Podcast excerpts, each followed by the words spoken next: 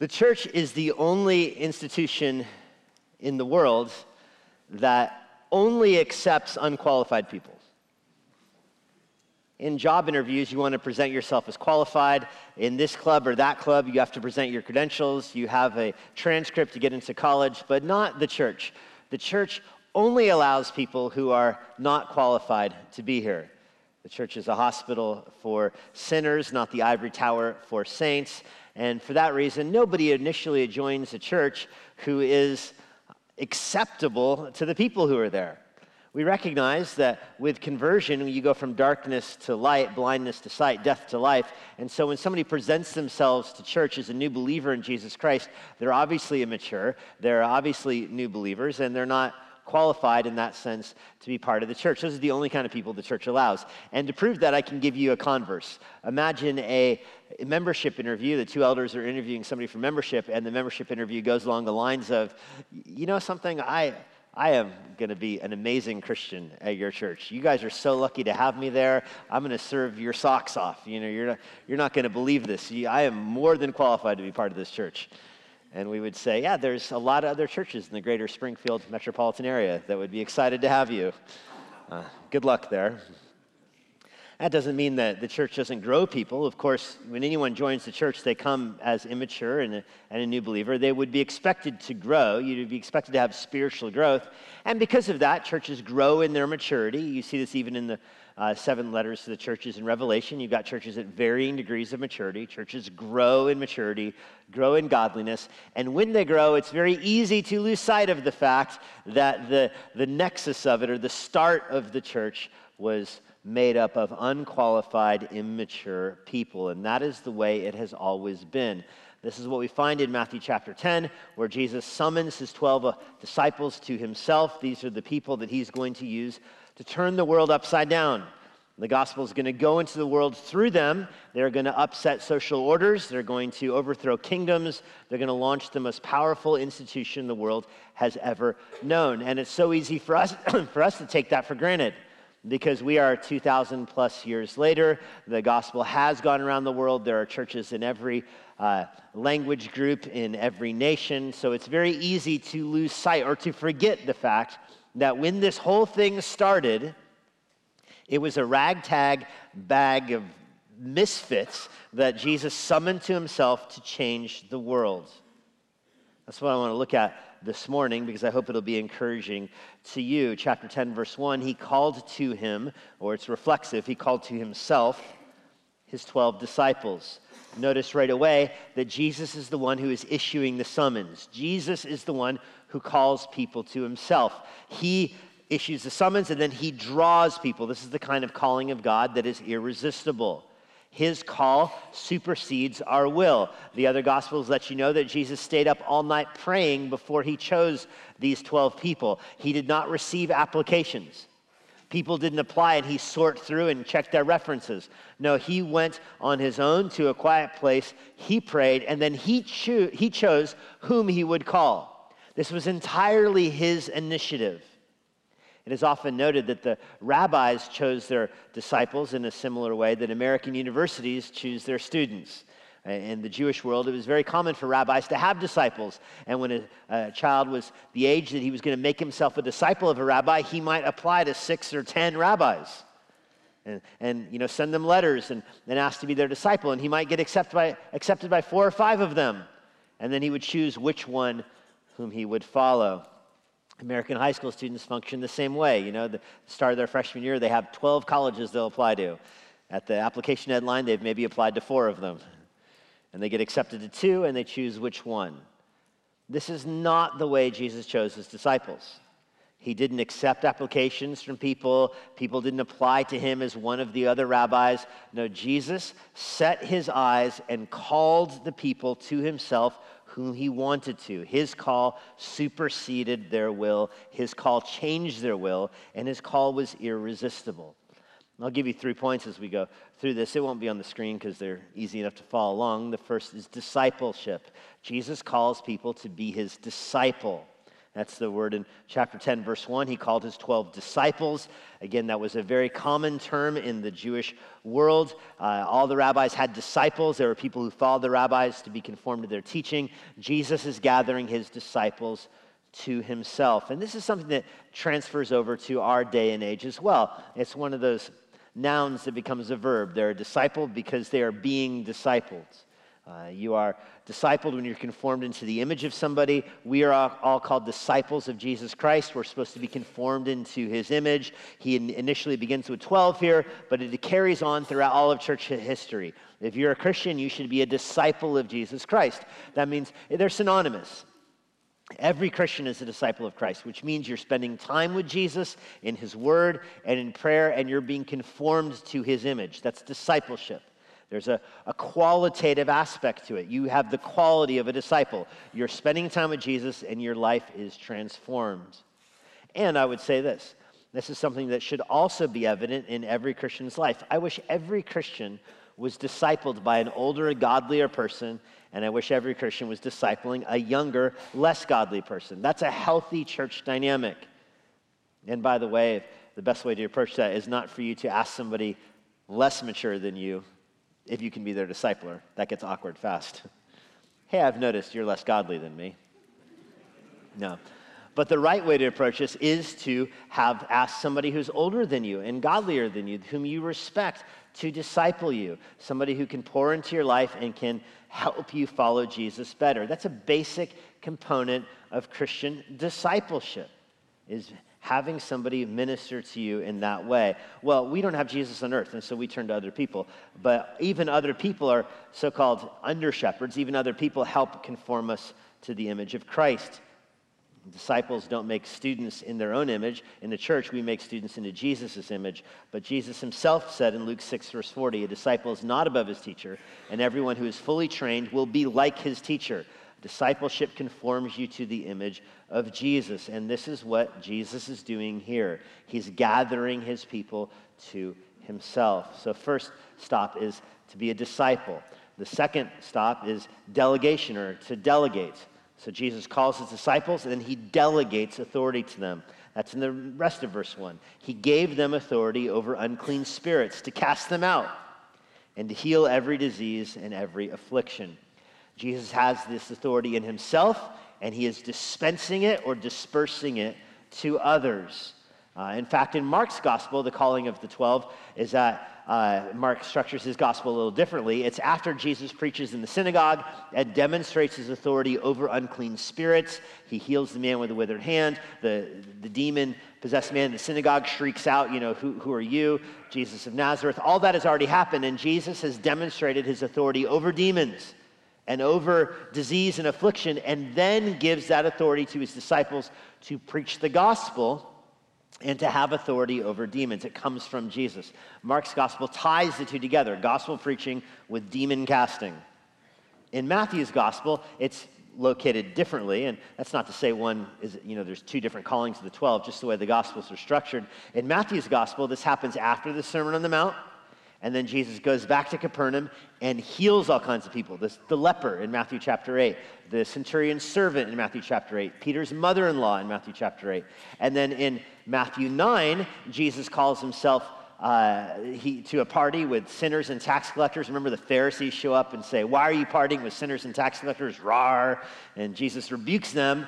And then he turns to his disciples uh, who are at this party with the sinners and tax collectors, and he tells them, The harvest is plenty, the workers are few. He just shoos away the Pharisees, and then he laments how much work there is to do in this world with gospel preaching and how few workers there are.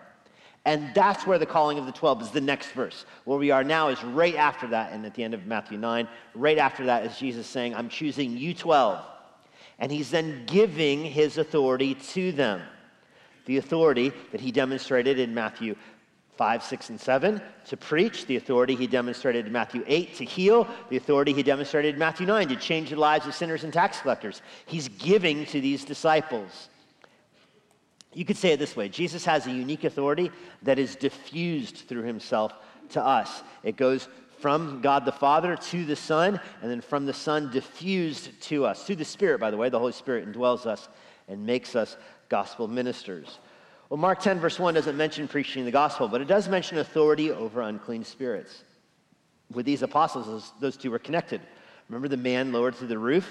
Where, eh, you know, Jesus says, Your sins are forgiven, and they say, How dare you say that? And Jesus says, Which is it easier to do? Your sins are forgiven, or pick up your mat and walk. But so that you know the Son of Man has authority over sin to forgive sin, pick up your mat and walk.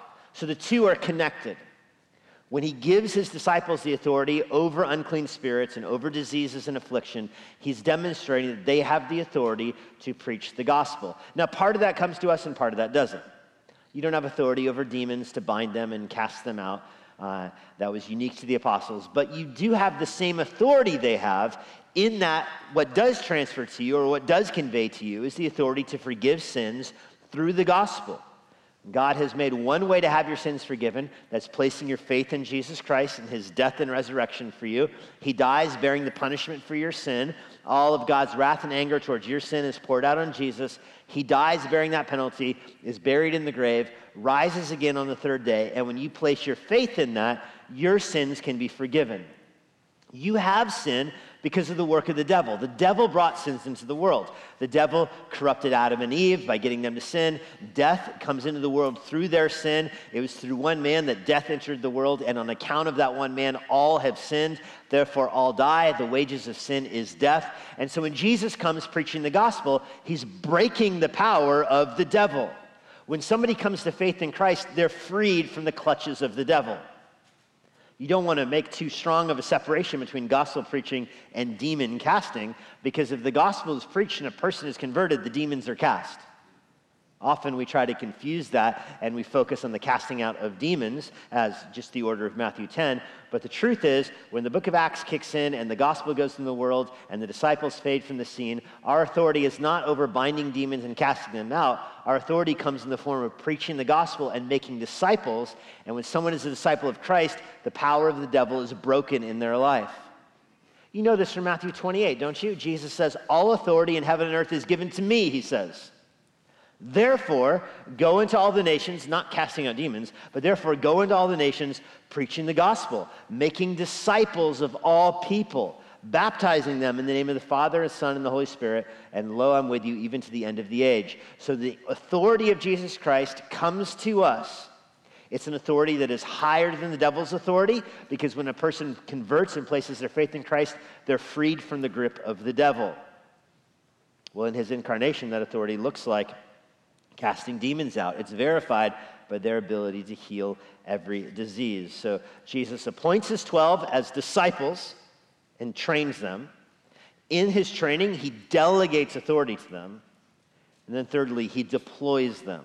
He sends them into the world. So he disciples, delegates, deploys. Notice even the effect disciple, drawing to himself. Delegate comes from being with Jesus.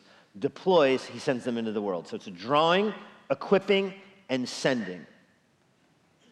He sends them in the world in chapter 10, verse 2, as apostles. Apostle is just the word that means sent. So he disciples them, he gives them his authority, and then he sends them into the world with the authority to, to, to speak for him to act in his behalf, to act in his place. Now, they don't know this yet. The mission they're going to go on, they don't go on it until uh, later on in chapter 11 is when they, they head out. So they don't go in there anytime immediately on their mission, but they go on a short mission and come back and, and receive you know, uh, comfort from Jesus, and John is beheaded, and all this goes down later on in Matthew's gospel. They don't know this, but their most significant work, their most significant apostolic work, is going to be years from now. After Jesus dies, buried, resurrects, and ascends into heaven, that's when they are truly sent out as apostles. The stuff in Matthew's gospel is almost just training wheels. It's go and cast out demons while I'm sitting on top of the mountain watching you kind of thing. But soon he'll go to heaven and they'll be sent out on their own.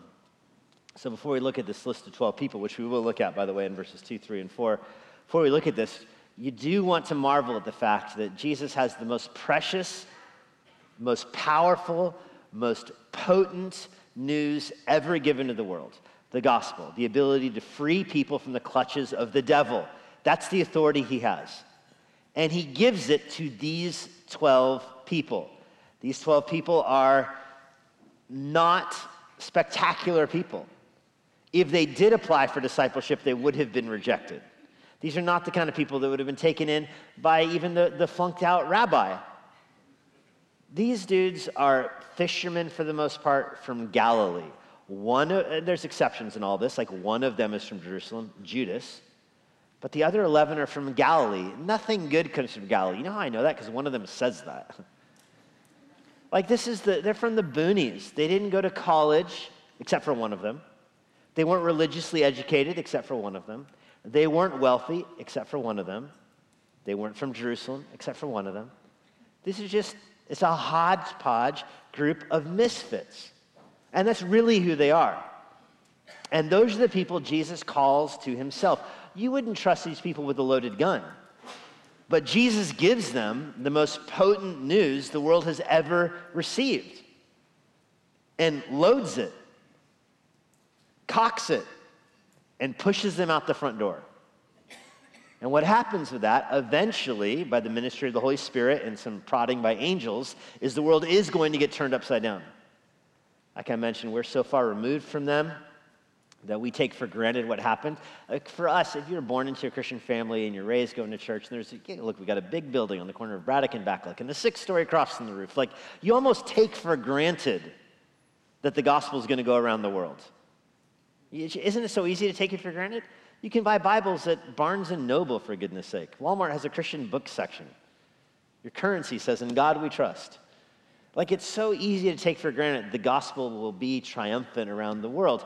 So it's worth reminding yourself that at the, at the nexus of this, the very beginning of this, there was 12 people up in Galilee, not even in Jerusalem, out in Nowhereville with this news. They had no idea what was before them. This is a year and a half into Jesus' ministry when he calls these 12. This wasn't day one.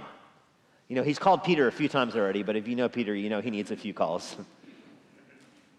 he's called them individually, and they've been following him for a year and a half. But now, a year and a half or so into his ministry, is when he says, Listen, I'm identifying you 12 as disciples. I'm going to train you give the authority you've watched for the last year and a half. They've seen him do all these miracles. They've seen all the healings. They've seen the man th- healed lowered through the roof. They've seen all of this. Jesus says that that you've been watching as a spectator for for 18 months. You've had a front row seat, but as a spectator, now I'm giving you your, your uniform. I'm putting you on the field. Go and change the world. That's the conversation he has with them. It's, it's big boy time. It's grown up talk. You've been, you've been watching this for a year and a half. Now it's time to man up and do something with it. that's what he tells them. Well, these people are going to go out, much like Jesus, and heal people and deliver people and just be amazed at the authority God has given them. Again, there's ways in which this is similar to us. We are disciples. We have the delegated authority of God through the preaching of the gospel, and we also are sent into the world. That's confirmed to us by the Great Commission at the end of Matthew 28. So, in a sense, we are like them. We aren't qualified for this. Uh, Paul tells the Corinthians God doesn't choose the, the qualified, He doesn't choose the equipped. He equips those that He chooses. He doesn't call those who would make good evangelists, rather, He calls those who aren't evangelists and makes them into good evangelists. So it comes down to spending time with Jesus. And they said this about the apostles too. Remember when Peter and John keep getting arrested for preaching the gospel, they marvel at them because they said, These guys are fishermen. They don't have any education. And then it occurs to them, oh, they had spent time with Jesus. That's what makes somebody into a disciple. Well, with that out of the way, I want to go through this list of 12, and we are going to go through all 12, and I think it will be interesting to you. There's a method to my madness. Don't get overwhelmed by the screen. Here's all 12 apostles in four of the lists Mark's list, Matthew's list, Luke's, and then again in the book of Acts, they're listed again. I want you to just big picture take in a few things. Uh, and this is going to be on the screen for a while here. Big picture, take in a few things. The lists aren't identical. It's the same 12 people in all the lists, of course, but they're not identical. They have the order is different. They weren't numbered off. Uh, sometimes leading a short term mission trip. My first short term mission trip I led, I had all the kids number themselves off, one to like 36 or whatever. It took forever to do roll call on every bus or every metro train. 36. So you divide them into groups. You know, it's much easier. Group one, group two, group three, group four. That's what Jesus does. Didn't want to wait to count one through 12, so he's divided them into three groups one through four. And each of these groups is the same on every list. So, all of the lists of the 12 apostles, they're always presented in groups of four. It's the same uh, three groups every time. Also, you'll notice it's the same person listed as the leader of every group every time. So, in other words, the content, the order of the groups might change, but the leader of the group doesn't. And as I mentioned earlier, as you look at these 12 names, you are reminded that these were paper people. Like these were not, they did not have good resumes, they did not have good training. They were normal people from Galilee, husbands, fathers, fishermen from a rural and isolated part of the world. They were absolutely and perfectly ordinary, and those are the people whom he chose. Um, he makes a profound point in choosing 12, by the way. 12 is going to represent the 12 tribes of Israel. Uh, that's whom he chooses. It's almost launching a new Israel, so to speak. Uh, the Jewish leaders are going to be sidelined. At the end of Matthew's gospel, he makes that so clear to them. He says, The kingdom is being taken from you and given to those who will bear fruit in keeping with its purpose. You get to heaven, and there's the 12 tribes represented with the pillars in heaven, along with the 12 apostles. So that's Jesus' strategy here to take 12 and make them people with earthly trades and mundane occupations that will change the world. Let's go through them one at a time. Peter is the first on every list of the apostles. He's the first. There's no doubt that he is the leader of the apostles. Simon, also known as Peter Petros, which means rock. He is the, in that sense, the foundation of the church. Of course, the gospel is the foundation of the church, but Jesus gives that authority to Peter through his gospel preaching to launch the church in the book of Acts.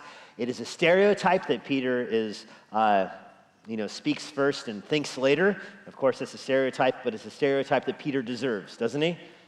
Every gospel has numerous illustrations of Peter's propensity to run his mouth and then regret it. Peter wouldn't stop talking. And yet he's always paired with John. In, the, in Acts chapter uh, well, really 1 through 15 until you meet Paul and the narrative switches to him. In the first half of the book of Acts, it's Peter and John are the leaders of the church. They're the ones going around preaching. But what's so fascinating is always Peter and John, zero words of John are recorded in that that I can think of. It's always Peter. Everywhere they go, they get an opportunity to preach. It's Peter who's preaching, and John who sits in the front row going, Amen. What he said. By the way, faster than you. I picture John thinking to himself, but. Peter is the one who does the talking. He's the one who walks on water. One step more than all the other disciples, one step less than Jesus wanted.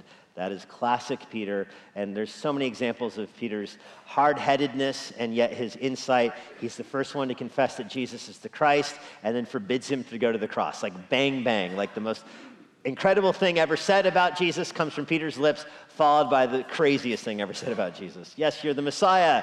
I forbid you to go to the cross. That's Peter. Uh, but he is most certainly the leader and, in many cases, a model for us. Peter is followed by Andrew. Andrew was Peter's brother. Uh, he had a close relationship with Jesus, and he's often seen bringing other people to meet Jesus. He's the one that brought John to meet Jesus, for example. And he's always in Peter's shadow. Whenever you see him, it's almost always followed by Andrew, comma, Peter's brother. If you have an older brother, perhaps you can relate to that. Um, of all the disciples in this first group of four, he is the quietest, he's the most thoughtful. He didn't angle for the limelight. You never see Andrew putting himself forward. He was content to be in Peter's shadow because he was content to be in Jesus' shadow. That's Andrew. Yet the one thing that's true about him is that he pointed other people to Jesus. Andrew gives way to James. James is John's older brother. John, the disciple who you probably know, John's probably the best known disciple. James is his older brother, and they were inseparable. They're often simply described in the Gospels as the sons of Zebedee. James is the one who saw the transfiguration. Remember, when Jesus went to the mountain to be transfigured, he chose four disciples to bring with him. It wasn't a random choice, it was this first group. It was the four that were closest to Jesus. He's the one who privately took Jesus aside and questioned him about the rapture, the end times. When is the kingdom going to come to Israel? He was nicknamed a son of thunder. And that's likely a good nickname because one of the phrases that is recorded from him, he's the one that asked Jesus to call fire down from heaven on the Samaritans. Come on, Jesus, let's put an end to this Samaritan nonsense. Just smoke him out. Uh, and Jesus says, Oh, you are such a son of thunder. Uh, spoiler alert Jesus does not call fire from heaven on the Samaritans. um, he, in a lower moment of his life, James, was the one who put his mother up to asking Jesus if James and John can beat his right and left hand in the kingdom. Mom, would you, would you go ask Jesus this question for me? Probably trying to nudge Peter out of place, I think, was the agenda of that. Uh, Jesus ironically tells him, Do you even know what you're asking? Do you want to be grace in the kingdom? And he says, Are you able to be baptized with the fire that I'm going to be baptized with? You remember what James says? Of course. Why not? And Jesus kind of just shakes his head. You have no idea what's in your future. Well, he was the first of the 12 to be martyred for their faith.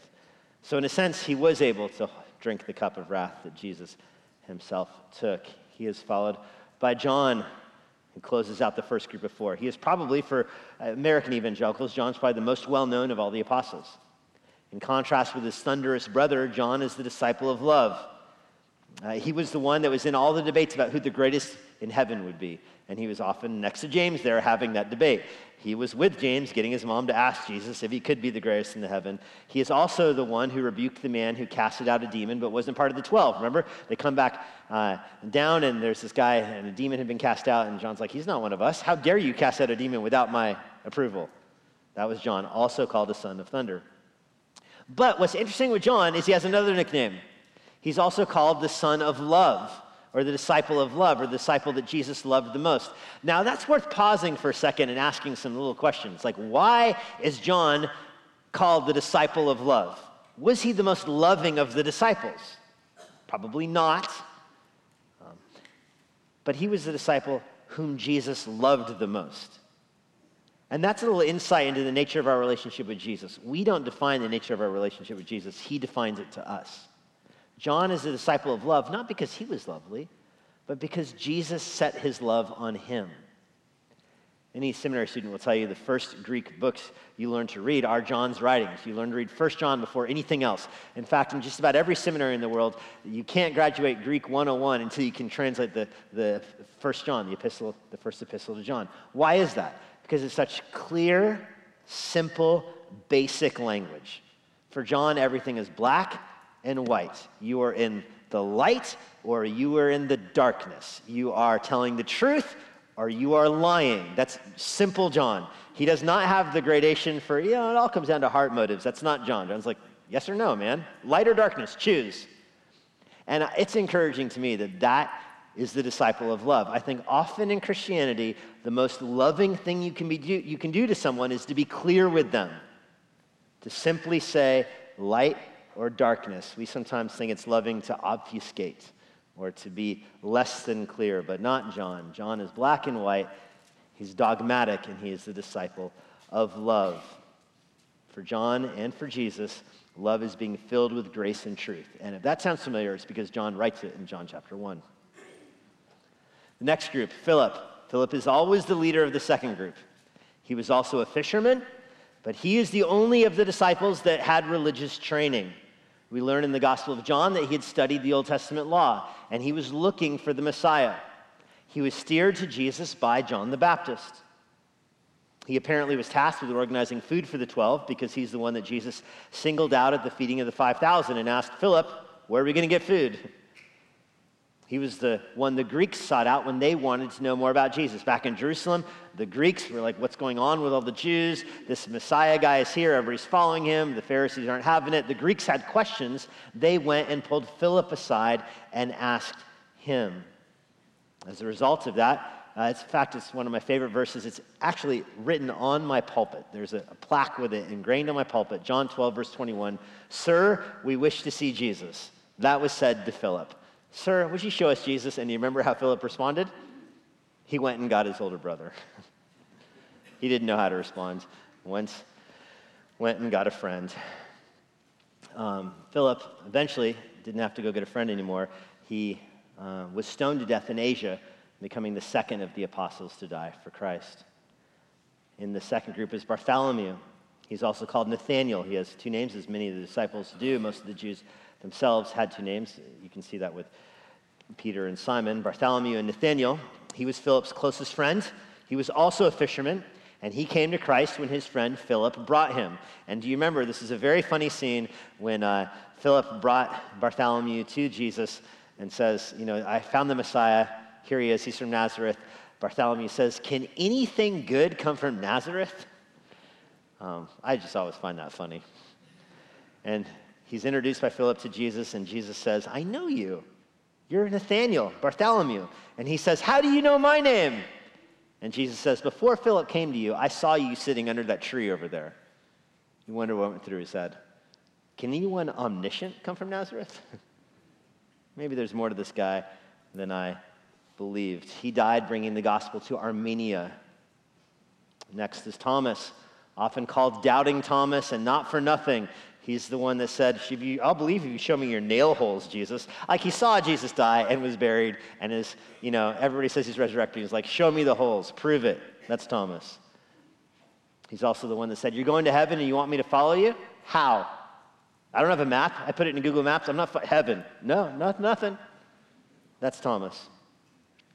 Um, how is it even possible? You'd have to respect that he voiced what others were thinking but wouldn't say. Like with the death of Lazarus, Jesus says, I'm going to go to Bethany. And Thomas is the one who says, Great, I'll go die with you there. I don't know if he was being serious or sarcastic. You can really read it either way, and uh, commentaries are split. I don't know if he was rolling his eyes like, yeah, let's all go die, or if he sincerely meant it. All right, Jesus, you're going? I'm with you. Let's go die. Either way, it confirms his doubting nature, uh, that he did not have a happy ending to the story. Um, he ended up, by the way, being speared to death in modern Madras, India. Some of the oldest churches in the world trace their roots back to his gospel preaching in India. I find it ironic that the person who said, I'll believe when you show me the nail holes, ended up being pierced to death himself.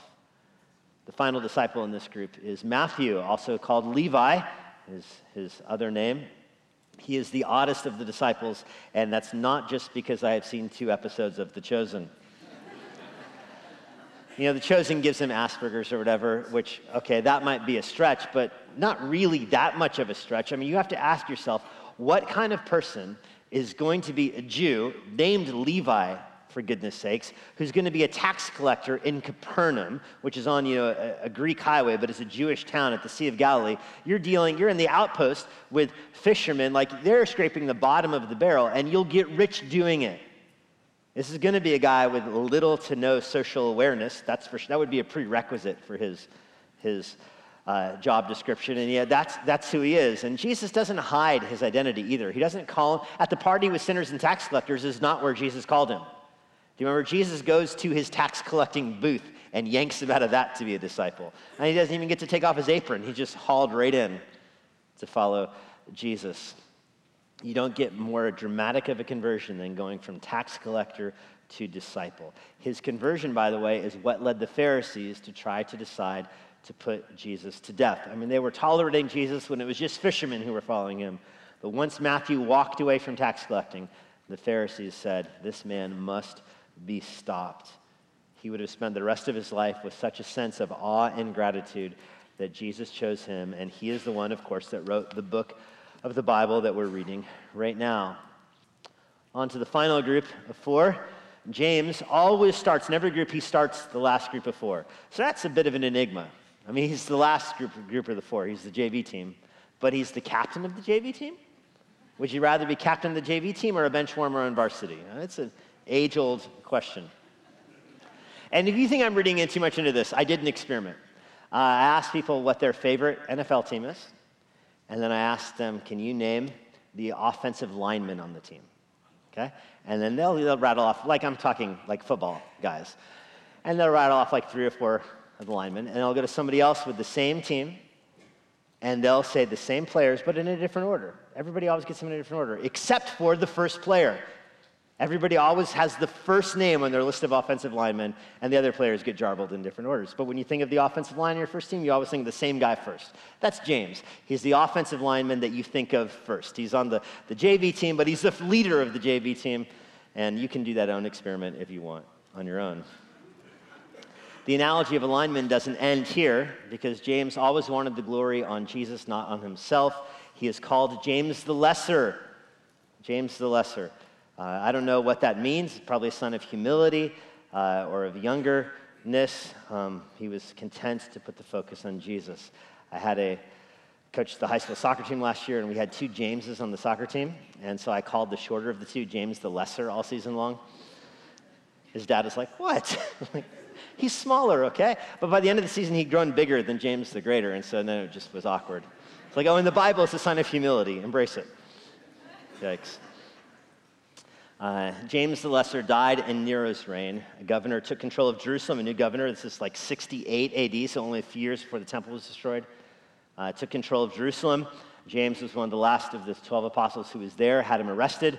Several different historians tell the story that he was led to the crowded temple, told to denounce Christ in front of everybody. Uh, keep in mind, this is like 35 years after the ascension, by the way, so we're dealing decades later. He was told to renounce Christ or be killed. Instead, he preached the gospel to the crowded courtyard of the temple.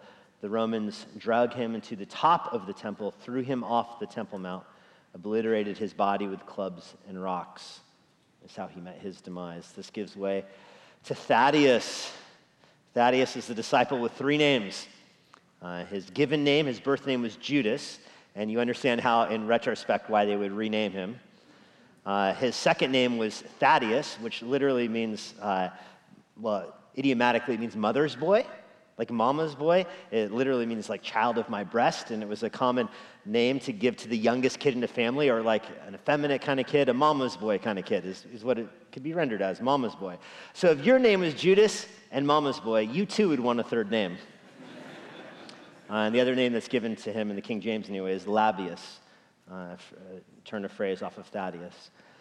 Um, this is why, also, by the way, in Matthew's list, he's listed as uh, just Thaddeus, but in the other Gospels, he's listed as Judas, but not Iscariot or something along those lines. The only recorded words of Mama's boy in the New Testament is when he asked Jesus a very good question. These are the only recorded words. He asked Jesus, Why do you reveal yourself to some people, but not everyone? So if you've ever wondered about the doctrine of election, mama's boy is your boy too. he brought the gospel to modern day Turkey. Uh, secular historians tell the story of how the king there was converted, but then the temple court uh, put him to death, clubbed him to death, which has to churn your stomach. Someone so tender that he's called Mama's boy, clubbed to death for his faith in Christ. Thaddeus gives way to Simon, Simon, the second to last on the list, he is a zealot. A zealot, some people render that as a terrorist, but he was a political party. He's the only of the 12 with a political affiliation. He wanted to overthrow Rome. The zealots were known for booby traps, for ambushing Roman soldiers. They would, they would murder people all the time. They were trying, it was guerrilla warfare. They were trying to sow discord in Jerusalem to get the Roman Empire overthrown. That's who he was. Now you contrast that with Levi. Levi was a tax collector loyal to Rome. I love that Jesus chose one person from Occupy Wall Street and one person from the MAGA camp and brought them together. I like to picture that he made them partners as he sent them out two by two. I don't know that, but could be true. Um, zealots wanted not only to overthrow Rome, but they wanted the Messiah to do the overthrowing. And so it's ironic as well that Simon goes up to modern day Britain, England, where he was martyred for his faith. The one who used to be willing to kill for politics ended up laying down his life for Jesus. We will save Judas for some other time. He's not worth mentioning here, and Matthew himself skips over him to get back to the 12. Why did I go through that list of 12 people? Because I want you to appreciate, as Jesus calls his disciples to himself, these are every kind of ordinary person, aren't they? A person with a political bent, a person with a religious interest, fisherman, a person who's just known by the identity of his older brother, a person whom Jesus loves, a person who runs his mouth all the time, a person who's a mama's boy. You get the whole mix of people. And that's who Jesus gives the gospel to and tells him, Take my name into all the world and turn it upside down. Lord, we're thankful that you have given us your name as well. You sent us in the world with the good news of the gospel. Turn it upside down. Pray that you'd use this congregation this week to bring the gospel to the nations. We ask this in Jesus' name. Amen. And now, for a parting word from Pastor Jesse Johnson. Thanks for joining us. If you're in the Washington, D.C. area, I would love to see you at Immanuel Bible Church. For more information on our church or our current service times, go to ibc.church. For more information about the Master's Seminary and their Washington, D.C. location, go to tms.edu. I hope this resource has been a blessing to you and it helps you seek the Lord daily, serve others around you, and share the gospel with boldness.